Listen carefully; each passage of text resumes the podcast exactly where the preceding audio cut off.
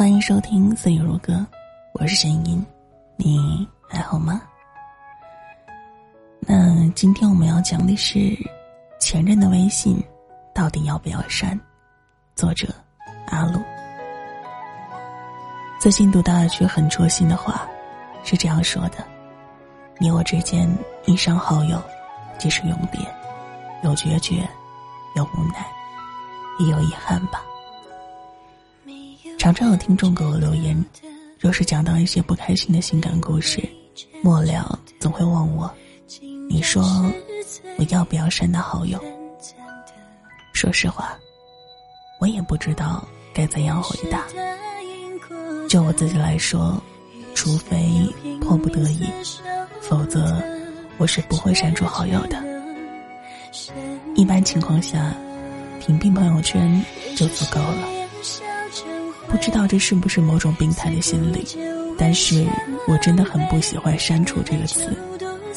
过期的电影票，做练习堆下来的草稿纸，吃糖果剩下的包装，甚至是电脑桌上面的文稿修改版的一二三四，但凡是稍稍对我有一点纪念意义的东西，我都舍不得扔。对事物是这样，对人其实更是。读大学的时候，有一次听蒋方舟的讲座，邻座一个陌生人和我聊了几句。讲座结束后，我主动加了他的微信，不是撩妹，也没有想入非非，只是觉得这个人在你生命里留下过美好的痕迹。就这样一别就永别，实在有些难过，所以我常常出于这种理由而不想错过好多人。一个还不错的理发师，一个下围棋的老者，一个很有趣的灵魂，甚至是一张好看的脸。这样一个陌生人，可能跟我一辈子都不会和他有任何的信息往来，但还是会想办法把他留在我的通讯录里。所以，对于那些曾经互道晚安的人，我又怎么会舍得删除掉呢？说誓言烧成灰，若是能换回心甘愿，魂断情归。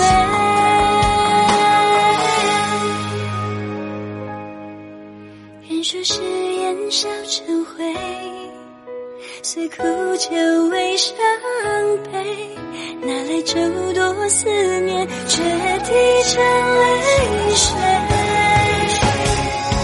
人说誓言烧成灰，若是能换回心甘愿，魂断情归。没有好不好，无关对不对，理由只有一个，因为我舍不得。也许怪我内心太软弱，不懂得断舍离的道理。可这就是最真实的我了。那些人，曾与我共度过一段或美好，或痛苦的回忆。虽然在往后的日子里，可能我们再无交集，可能我们的聊天框再也不会亮起。可是，我仍然不忍心按下那个红色的删除键。就这样安静的躺在彼此的通讯录里吧，做一个微信里的僵尸粉，做个记忆中的标本，都算是最后的纪念。这样做有意义吗？好像没有，但是值得安心。我看过好多人白天删除好友，晚上再哭着加回来，这样一连好多天，饱受折磨。那种感觉像是在一个封死的圈子里打转，别人走不进去，自己也走不出来。我看过好多人恼恨的按下删除按钮，可在这之后，又不停的翻开手机，看看有没有新的好友申请。太多太多的人求之不得，依依不舍，做了删除这个动作。不过是一种试探，试探对方是否真的对他全无感情，是否真的毫不在乎。说起来挺作的，是不是？可是我很懂得这种心思，很懂得这种心疼。删了好友就代表可以放下了吗？好像也不是的。倘若有一天你又变得阳光明媚，你再回头看当初的种种，就会发现，其实真的解脱是即使没有删除，也不会心里痒痒的想着去联系。他还在了微信里，他不会再说话了，但慢慢的，他成了一位时间证人，他证明你曾经那么用力的爱过。也提醒着你，下一次要擦亮双眼。小孩寒冷的心，断情的爱，却为何还会有期待？宁愿放弃一切，忘记时间，简单一些，不再拒绝发系同心结。有太多想念，缠绕之间，太多誓言，不能兑现，舍不得走远。不是说好一起到白头，也说过不会等太久。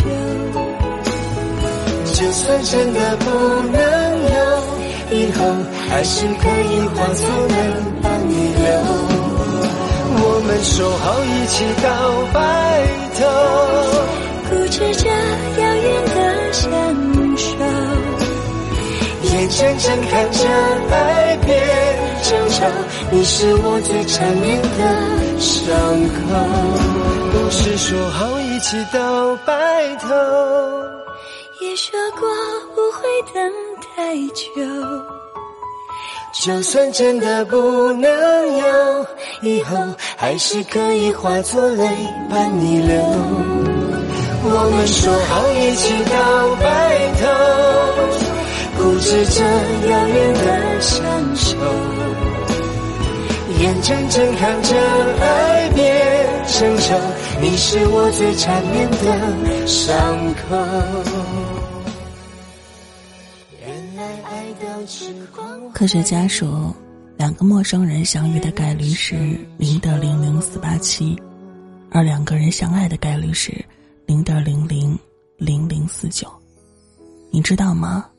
世界太大太大了，两个人相爱，甚至比中五百万彩票大奖还难。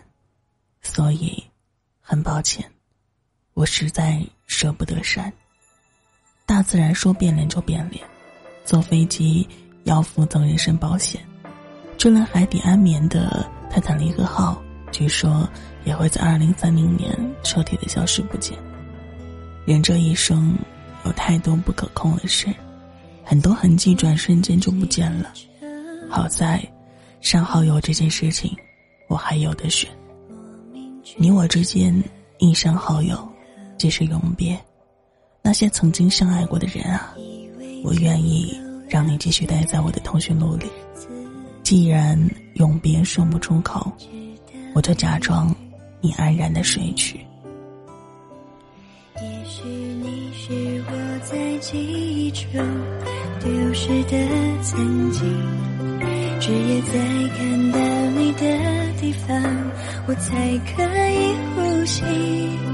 我会用我的手记住你。记在我心里，有些距离只有时间能跨越，注定的诀别。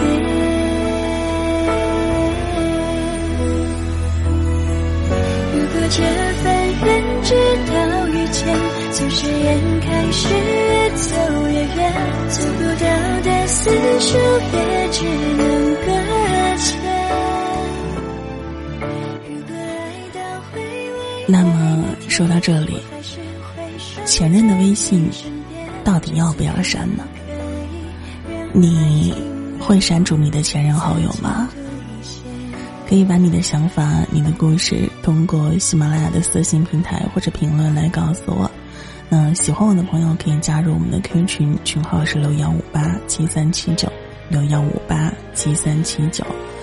也可以记得关注一下我们的喜马拉雅个人电台。那一年失去的忧伤，我是弦音，弦音的弦，弦音的音。感谢您收听《四月如歌》，我们下次再见吧。那要投稿的朋友，大家也可以把自己的稿件编辑成邮件发送至群主的 QQ 邮箱就可以了。拜拜！